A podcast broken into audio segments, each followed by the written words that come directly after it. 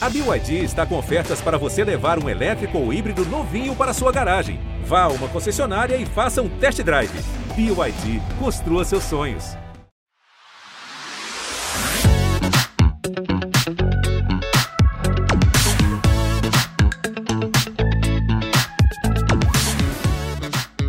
Conhecer o próprio corpo.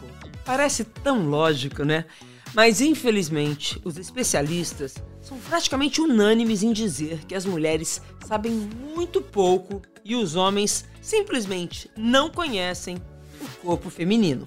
Começa pelo fato do nosso órgão sexual ser mais escondido. Os homens não, eles têm o seu órgão mais à mostra, é muito mais fácil de entender e explorar, além de serem incentivados para isso. Na infância, por exemplo, eles não ouvem o tempo todo: tira a mão daí, fecha a perna, como se tocar no próprio corpo fosse algo feio, sujo e até pecado. Já com nós mulheres, né? Bem diferente. Nós temos, do ponto de vista fisiológico, vários caminhos a serem percorridos e descobertos internamente. E uma total falta de estímulo por conta do machismo e de um imenso tabu em torno do prazer feminino. A ponto, gente, de durante várias décadas o clitóris, que é um órgão, sim, o clitóris é um órgão do corpo feminino, ter desaparecido dos livros de medicina. Ele simplesmente deixou de ser estudado. Um órgão que tem a função de dar prazer à mulher. Aliás, a única função dele. Querem maior prova de como o prazer feminino foi menosprezado, negligenciado e descartado até através dos tempos? Mas ainda bem que estamos vivendo um momento e eu diria até um movimento em busca do autoconhecimento. E com isso estamos tendo mais pesquisas, mais informação e novos tratamentos, caminhos para ajudar a mulher, como por exemplo a fisioterapia pélvica. A nossa convidada, a Kátia Damasceno, é fisioterapeuta, sexóloga e criou em 2015 com a sua equipe o termo ginástica íntima e olha, é um prazer imenso recebê-la aqui no nosso podcast nesse mês, Kátia, em que a gente comemora o Dia do Orgasmo. Seja muito bem-vinda. Literalmente, o prazer é todo meu. Eu acho que a gente podia começar explicando, eu também quero entender, porque é, é, um, é um assunto novo também para mim. O que é a fisioterapia pélvica? É a mesma coisa que a ginástica íntima? É, é seria onde que isso se encontra com o pompoarismo? Se bem que eu acho que melhor a gente entrar no pompoarismo mais na frente. Vamos começar tá. explicando o que é, é a fisioterapia pélvica? Vamos lá, então.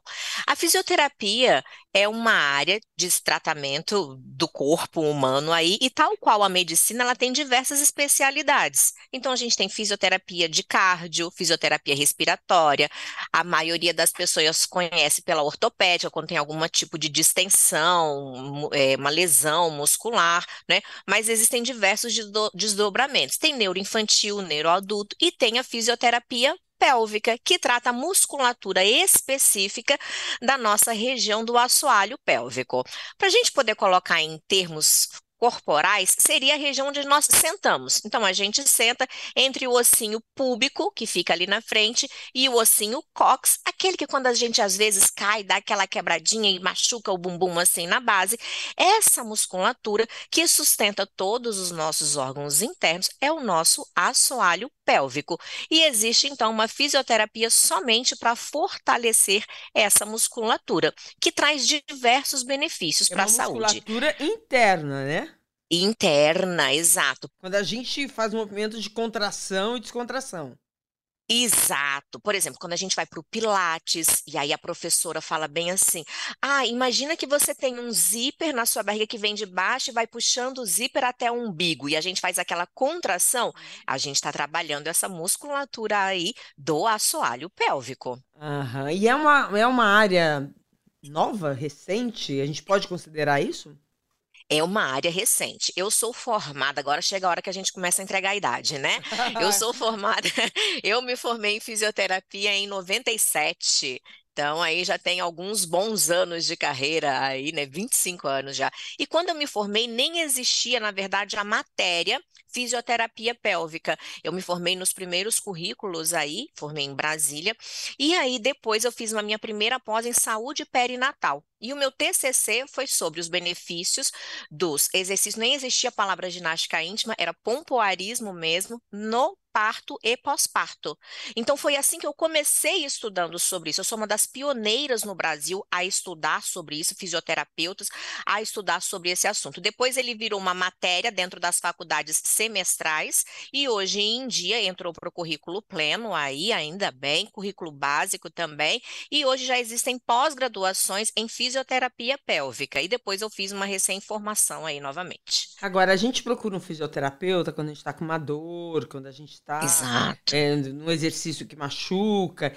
No caso da fisioterapia pélvica, porque a gente sabe que a nossa musculatura toda do corpo ela vai perdendo força se a gente não continua exercitando no decorrer da Isso. vida. Né? Especialmente a mulher, depois dos 40, ela precisa muito, que vai perdendo massa magra. Isso tudo influencia também na nossa musculatura, posso dizer, genital, do nosso órgão genital? Acontece exatamente a mesma coisa, porque músculo é músculo. Ele responde tanto à parte de colágeno aí também, quanto toda a parte muscular e estrutural. Todo músculo que você treina, ele é um músculo fortalecido. O músculo que você não treina, ele fica um músculo flácido. Não seria ao contrário aí com a nossa musculatura íntima. E se a nossa musculatura íntima perde, uh, vamos dizer assim, o que? A força? Força. A força? Força. É, isso vai atrapalhar no nosso prazer sexual? Sim, atrapalha em diversas coisas. Primeiro, em relação à nossa saúde. Uma das primeiras coisas que acontece quando essa musculatura ela está flácida é que a mulher ela passa a ter aí problemas de incontinência urinária, ter perda urinária.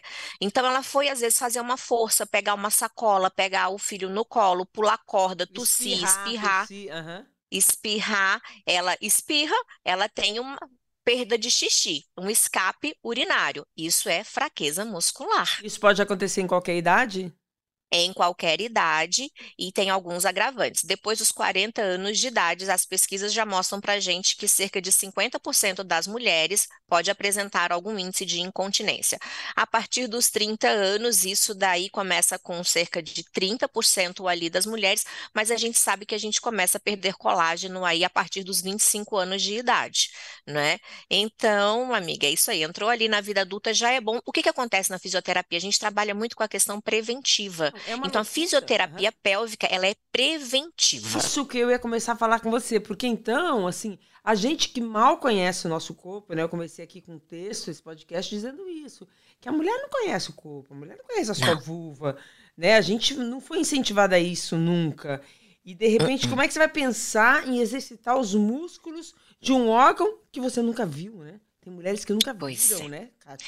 Nunca viu, nunca teve a consciência de que existe e de que precisa ser trabalhado. Às vezes, muitas pessoas nunca nem ouviram falar.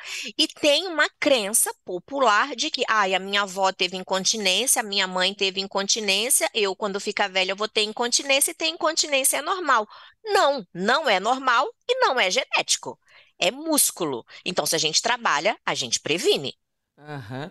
E uma musculatura fraca é, ela vai prejudicar o nosso orgasmo por quê? Sim, então a gente tem as questões Conta de saúde gente que, assim, tem... Lembrando que as mulheres não conhecem o próprio corpo.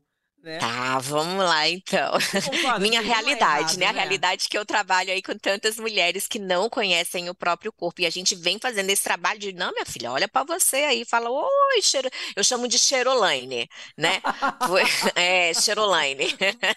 Tivemos que arranjar um nome que pudesse ser falado em todas as redes, né? Então, cheirolaine. A cheirolaine é o nosso órgão genital, é isso? Isso, isso ah. foi uma seguidora minha, que eu tenho um quadro no ah. YouTube, que é o Kátia Responde. Então, as seguidoras mandam as perguntas e eu respondo. E aí, ela mandou de uma pergunta assim, Kátia, eu queria saber por que a minha Cherolaine. E aí eu impactei com aquele nome. Eu falei, gente, Cherolaine. E era um Cherolaine assim, com CH, Y e dois N's. Não tinha como esquecer aquilo ali, entendeu? Eu falei, gente, de onde essa mulher tirou esse nome? Pô, gente, Cherolaine. Aí pronto, pegou, ficou Cherolaine. E hoje em dia é Cherolaine pra lá, Cherolaine pra cá.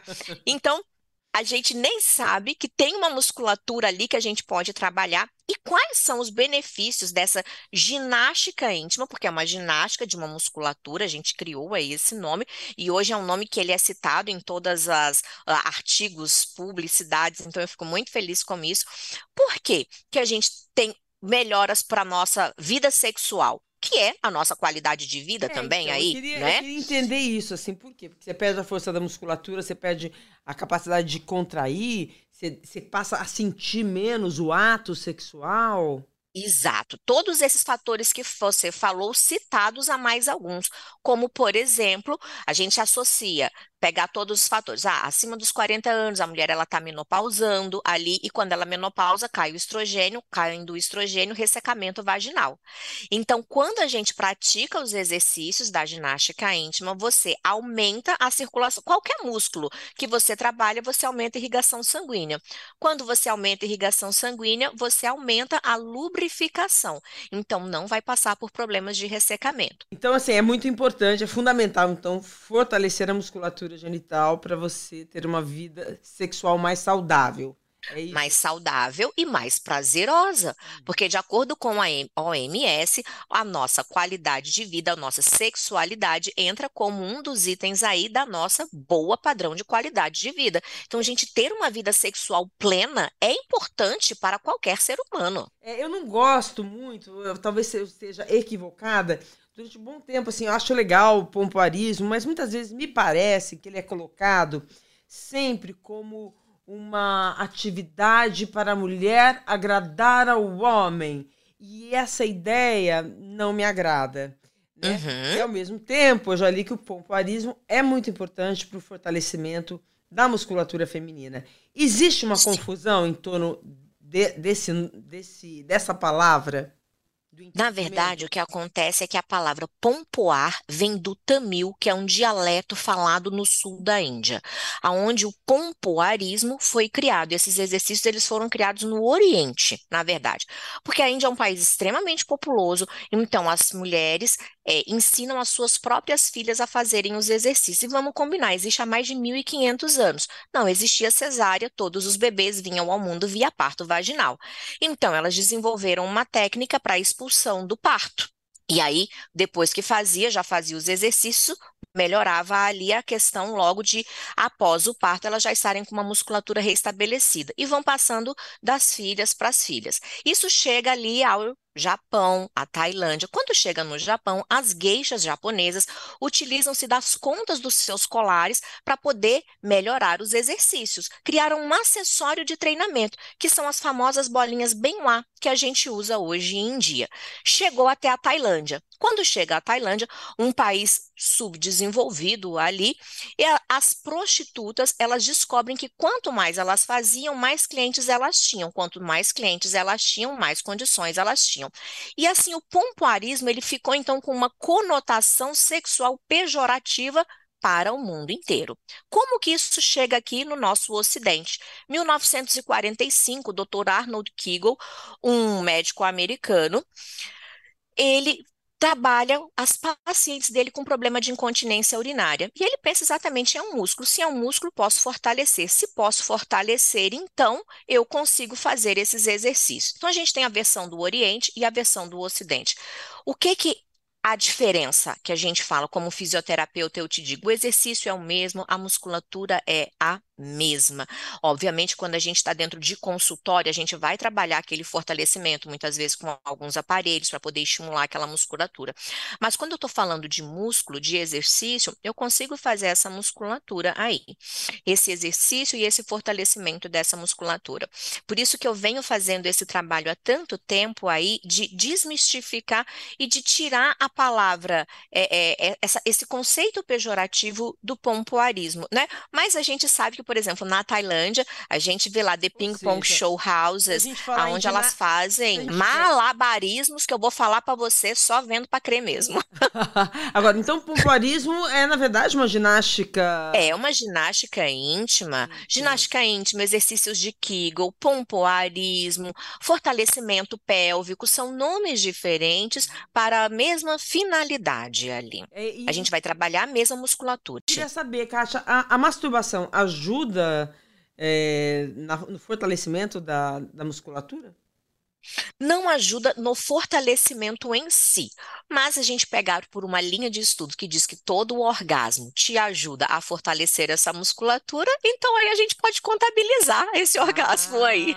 Então tem que ter vários. Porque quando você tem um orgasmo, o que, que é um orgasmo? Uma das sensações do orgasmo é a gente tem uma contração da musculatura, não é apenas da região genital, a gente tem uma musculatura, uma contração do músculo do corpo como um todo. Então, você contabiliza essa musculatura aí, você contabiliza essa contração. O que a gente consegue fazer é ter contrações ao longo do dia de treino, de fortalecimento para ajudar, inclusive, a facilitar o orgasmo. E na hora da relação, uma das diferenças de uma mulher que ela faz a ginástica íntima e a que não faz é que essa mulher ela tem uma tendência a ser multiorgásmica, né? Ou seja, ter vários orgasmos em uma relação. E aí eu digo, gente, para que economizar? A gente economiza em tanta coisa nessa vida, bora liberar esse orgasmo, não gasta. Ô, Kátia, uh, quem que normalmente recomenda a ginástica ou a fisioterapia íntima? É um ginecologista? Né? A gente precisa dessa, eh, dessa união com os ginecologistas, dessa compreensão para que eles indiquem. É, ou, a mulher, ou a mulher não precisa de nenhuma indicação, ela pode procurar direto uma fisioterapeuta pélvica, porque eu imagino que, como é uma coisa relativamente nova, as pessoas uhum. devem, as mulheres devem ficar muito intimidadas se elas não receberem uma recomendação. E a ginecologista só vai fazer essa recomendação eu imagino, é, para as mulheres mais velhas, né? Talvez você comece uhum. tarde, né? Eu acho uma pena isso, né? As mulheres têm que sim, ter essa informação sim. que elas Até mesmo porque a própria cedo, né? ginecologia né? também é uma ciência muito nova, né? Como eu te falei, eu tô com 25 anos de carreira de formada e são é, é recente, então é muito recente. Há quantos anos existe ginecologia obstetrícia? Há quanto tempo existe fisioterapia pélvica, né? Então também está havendo essa conscientização. Então, sim, o gineco pode indicar em quais momentos, tanto no momento de incontinência, no momento de ressecamento vaginal, ou no período do parto e pós-parto. Também é bem indicado, principalmente para quem ter, quer ter um parto vaginal, um parto natural, um parto humanizado. É importante que essa musculatura ela esteja mais preparada. Pode ser indicado pelos psicólogos também, quando a mulher, por exemplo, ela tem uma questão de um vaginismo. O que é um vaginismo? É quando essa mulher ela vai ter uma relação e qualquer estímulo que tenha na região de vulva mesmo, ou só dela pensar, já gera uma contração muscular, uma tensão muscular tão forte que ela tem uma contração involuntária. E aí ela vai, ela acaba tendo problemas emocionais e psicológicos com isso. Na verdade, o vaginismo pode ser um gatilho apenas ali, uma expressão do corpo para algum tipo de abuso. Às vezes, só das crenças da gente ficar, fecha as pernas, não bota a mão, não toca, vai criando crenças na cabeça dessa mulher aí. E na hora que ela vai ter uma relação, ela tá sempre tão contraída, achando que tá fazendo algo tão errado que ela não consegue relaxar.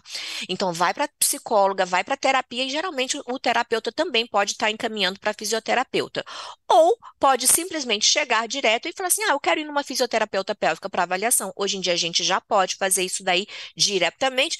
Mas o que, que eu acho interessante é que, por exemplo, eu ensino as minhas alunas, as minhas meninas que me acompanham, a fazerem os exercícios no dia a dia. A gente está aqui, ó, conversando, batendo um papo e a gente pode estar simplesmente aperta, solta, aperta, solta, sem precisar ter nenhuma é, nenhuma questão fisiológica para procurar os exercícios, né? Então, qual é a diferença da fisioterapia para o pompoarismo, se a gente fosse falar. A fisioterapia é quando eu estou em tratamento, quando eu tenho alguma disfunção, e aí eu vou para dentro de consultório. O pompoarismo, o aperta e solta, é quando eu estou em casa, tranquila, fazendo um trabalho já preventivo. Eu não tenho nenhum problema, nenhum problema de saúde, nenhum nada, mas eu quero ter uma qualidade de vida melhor, eu quero ter uma musculatura mais forte, eu quero ter um orgasmo mais interessante, eu quero ter uma maior lubrificação. Agora, isso. Muitas mulheres fala... gostam de fazer sim uma brincadeirinha para o parceiro. É muito interessante. O importante é, é manter a musculatura firme por vários motivos, não só para não só para chegar ao prazer, mas é, é fundamental para se chegar ao prazer. Ah, é maravilhoso, gente. Pra Quanto? É, dá pra é gente... bom, a gente tá aqui para é. isso. É. Dá pra gente, assim, é, dimensionar o quanto que a ginástica íntima, a fisioterapia, o fortalecimento da musculatura íntima pode melhorar a mulher, pode ajudar mais a mulher a alcançar o orgasmo? Sim, eu já fiz várias pesquisas com as minhas próprias alunas aí, perguntando para elas, fazendo uma comparação de como era o antes do pompoarismo e como que é depois do pompoarismo. E a gente tem diversos, mas assim, diversos, são milhares de relatos, milhares, quando eu digo é milhares mesmo, né? Eu tenho mais de 200 mil alunas aí, então são milhares de relatos delas fazendo a comparação aí de como era antes e como era depois. Então, eu tenho uma pesquisa que já mostra aí que essas alunas, elas têm cerca de 40% delas têm, passam a ter ser multiorgásmicas. É, das mulheres que já tinham orgasmos em algumas relações, uma melhora de quase 50% em ter orgasmos em todas as relações. É, da questão da lubrificação também, quando está com problema de lubrificação, ter um aumento na lubrificação. Então, tudo isso daí a gente vê que já traz, e a gente tem diversas pesquisas científicas no mercado que mostram sim a comparação aí entre uma mulher que não tem a sua musculatura trabalhada e uma mulher que tem a musculatura trabalhada. É, a gente começou falando, né, assim, o nosso, nosso tema é assim, o, o quanto é importante o autoconhecimento, né? Sim. Quanto é importante a mulher conhecer o próprio corpo. Aí eu queria saber, Kátia, de você, assim, conhecer o próprio corpo hoje está muito associado ao uso de brinquedos sexuais, como os vibradores, por exemplo. Mas aí eu te pergunto, quem não costuma se tocar, quem não se conhece, não conhece o, o seu órgão genital, vai se beneficiar com o uso de um brinquedo, de um vibrador, ou pode até se frustrar mais ainda, como se estivesse pulando uma etapa? Eu não vejo como pular uma etapa, não. Eu acho que tudo aquilo que pode trazer para a gente uma descoberta nova é interessante. É, porque talvez Por isso a pessoa que eu não boto... tem coragem de se tocar, mas ela tem coragem de se tocar não. com um brinquedo, né? É, porque tem muito isso, vai muito das crenças também da pessoa. Não, não é. posso encostar os meus dedos, porque aí não pode, mas um brinquedinho já pode tudo bem, divirta-se. O importante é a gente se divertir. Eu acho que a gente está aqui para poder experimentar. O nosso corpo é uma fonte de prazer. Nós somos um dos únicos seres no mundo que fazemos sexo por prazer e não apenas por reprodução. Então a gente tem que utilizar esse benefício aí. Nosso corpo feminino, ele é tão maravilhoso. Você começou o seu texto falando dele, o lindo, incrível, abençoado, maravilhoso, único e exclusivo clitóris que nós temos e eles não. Vamos esfregar na cara deles. Isso. Que a gente tem. e para que que serve o clitóris? Ele não faz, ele não participa do sistema urinário, ele não produz hormônio, porque ele está na região pélvica. Então ele tinha que ter uma dessas três funções: ou é hormônio, ou é para fazer xixi, ou é aqui para quê? Para parir. Não, não é para nada disso. É só para dar alegria, é só para dar felicidade, é só para botar sorriso na nossa cara, colágeno na nossa pele, tiraram, juventude na nossa face. Da gente nunca foi pesquisado agora nos últimos anos só. E a gente, quando descobriu, acharam que era só aquela cabecinha que a gente enxerga, a azeitoninha que fica ali para fora. Não, é o clitóris que é muitas enorme. mulheres ainda acham que o clitóris é só aquela pontinha, não, aquela né? pontinha. Não, ele é enorme, ele faz uma letrinha Y ali para dentro. As pessoas não conhecem o formato de um clitóris. Né? Não. É, então, assim, é uma coisa muito séria, porque se você não conhece um órgão seu, do seu corpo, por quê, né? Por que tiraram e é o órgão uhum. que existe apenas para te dar única e exclusivamente. Exatamente. Apenas não. Não, e outra, é assim, eu acho um prazer, absurdo. Né? É um absurdo é sério, a né? pessoa ter um órgão só por prazer e deixar ele lá sem usar. Como assim eu não vou encostar a mãozinha nele? Fala, gente, isso é um presente que nós recebemos do Criador aqui, entendeu? Que fez a nossa anatomia perfeita, ainda fez a mãozinha alcançar. Que se ele tivesse botado nas costas, a gente não alcançava. Ia ficar difícil, mas não, ele alcança. É aqui, ó. No meio das pernas a gente alcança. Botou dez dedinhos na gente pra gente brincar com o bichinho e nós não faz um negócio desse, não. Pode, tem que usar, tem que brincar, é um presente. E outra, eu tenho uma frase que é o seguinte: mulherada, para de terceirizar o orgasmo. Orgasmo a gente não terceiriza, a gente tem que saber como é que o nosso corpo funciona. Porque senão você está numa relação com uma outra pessoa, como é que você vai ensinar para a pessoa o que é que você gosta, se nem você sabe como é que é que você gosta? E aí a gente também não sabe, aí como é que a gente vai ensinar? Como é que a gente vai compartilhar?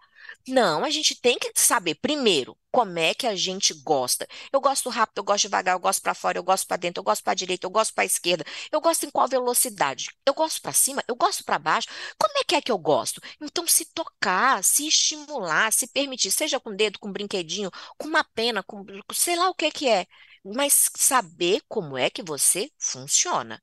E quando estiver numa relação a dois, ou a três, ou a mais, a quantos vocês quiserem aí, cara, se permitir sentir e dizer: olha, gostei e não gostei. Tão importante quanto dizer o que gosta é dizer o que não gosta. A única coisa que não dá para fazer o que todo mundo faz é ficar calado e aceitar um sexo marromeno e ficar fingindo o orgasmo, que a gente sabe que a quantidade de mulheres que fingem orgasmo é ou muito até, alta. Ou até acham que chegou no orgasmo, que o orgasmo é aquilo. Só. E outra, um orgasmo nunca é igual ao outro. Eu ainda falo Nunca. assim, quando tem, ainda tem um orgasminho, um orgasmo, um orgasmão. Tem o orgasmo que você fica assim, não, não, não, não, não aguento nem na cozinha pegar um copo d'água aqui agora, que as pernas não estão respondendo ao comando mental. Já tem um outro que você tem, ai, levantei, tô ótima para ir pro trabalho, gente, vamos, maravilhosa. Então, existem diversos tipos de intensidades de orgasmo. Mas o que que é um orgasmo? As mulheres podem estar se perguntando, Kátia, como eu vou saber se eu já tive um orgasmo? Um orgasmo, fisiologicamente falando, é o quê? Um estímulo que pode acontecer em qualquer área do nosso corpo. Então, também vamos parar com esse negócio de que orgasmo é pênis, vagina. Para com isso. Para com isso. É uma limitação muito básica do sexo. Para com isso. Eu posso ter orgasmo no dedinho do pé. Se você souber estimular direito, minha filha. Por isso que eu falo, vá descobrir o seu corpo. Nosso corpo, ele é uma fonte inteira de prazer e a gente se limita a pênis vagina ou então a só um orgasmo clitoriano. Não, não. Vai descobrir onde é que é que você gosta, tá, sabe? Já é uma dica bem interessante. Articulações, que são regiões muito erógenas, são regiões de superfície. Então, um cotovelo, uma parte de trás do joelho, enfim, mas essa é conversa para outro dia. Ai, mas estimular o Não, corpo mas é como pra um hoje também, porque assim, é, isso é autoconhecimento. Isso é conhecer o seu corpo, né? né? É Você tomar um É. banho, prestando atenção no, né, no, no seu corpo devagar, onde que é gostoso você pregar. É isso, né? É, que não é Isto, é isso. estimulado, né? Vamos agora para algumas perguntas. Chegaram muitas, a gente selecionou algumas. Ai, que bom! né?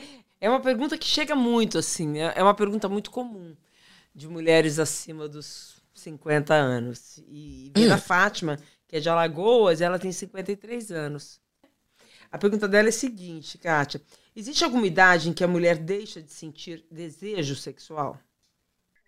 É, o desejo é o que a gente chama de, tá ligado à libido, né? Que é a primeira fase do ciclo da resposta sexual. Desejo, excitação, orgasmo, resolução, seguido de um período refratário. Então, o desejo é a vontade, é o tesão, é a libido. A gente pode colocar assim. O que que acontece? Quando a mulher, ela tá menopausada já, a libido cai bastante por uma questão hormonal. Tá? Então, eu acho super interessante a gente estar sempre fazendo um acompanhamento com o nosso médico, pode ser com ginecologista, pode ser com o nutrólogo, pode ser com endócrino, mas fazer esse acompanhamento hormonal aí é sempre bem interessante e tá, sim, praticando atividade física, por quê? Porque a gente sabe que a atividade física ajuda no aumento da testosterona natural que a gente produz aí no nosso corpo, né? Então, o exercício físico, indiretamente ou diretamente, também é uma ginástica íntima? Não. O exercício físico, ele ajuda o nosso corpo a produzir testosterona. A testosterona é o hormônio que ajuda a gente na libido. Esse é um corpo como um todo. A ginástica íntima, o exercício só da musculatura vaginal, que a gente faz o nosso aperto e solta, você treina o seu cérebro para ativar aquela musculatura. Então, quando você quiser ter uma relação sexual, essa musculatura ela está muito mais pronta, ela está muito mais rápida, ela está muito mais ativa, muito mais ligada para aquele momento do que vai acontecer. Isso vale para homem também? Vale para os homens também que a gente também trabalha aí, tem a fisioterapia pélvica masculina, tem um curso de ginástica íntima masculina. Para os homens é interessante para eles terem uma melhor ajuda na questão da libido, ajuda na melhora da qualidade da ereção, então para disfunção erétil, né, é muito bom e principalmente para ejaculação precoce, ajuda muito o homem a aumentar o controle da ejaculação. Qual seria a ginástica é a mesma coisa, a gente está falando do mesmo músculo, né? O músculo é o mesmo, só que nós temos um canal vaginal e eles têm um membro que é para fora. O pênis não é um músculo, né? É, é um corpo esponjoso ali, esponjoso e cavernoso. Mas a base do períneo é a mesma. Então, quando ele consegue trabalhar essa musculatura, ele também aumenta a irrigação sanguínea. Quando ele leva sangue para o pênis, o que acontece com o pênis? Ereção. Então, ele tem uma ereção muito mais de qualidade. Muitos aprendizados hoje.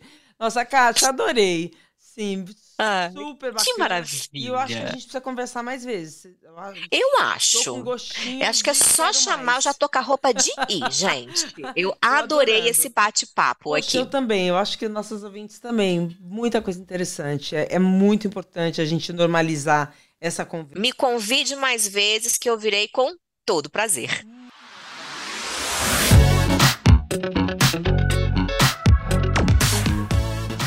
Lembrando, a produção deste episódio é de Isadora Neumann, a edição de Gerson Pita, divulgação Nayara Fernandes e coordenação Perla Rodrigues. Você acessa os nossos episódios em todas as plataformas digitais e também no g1.com.br.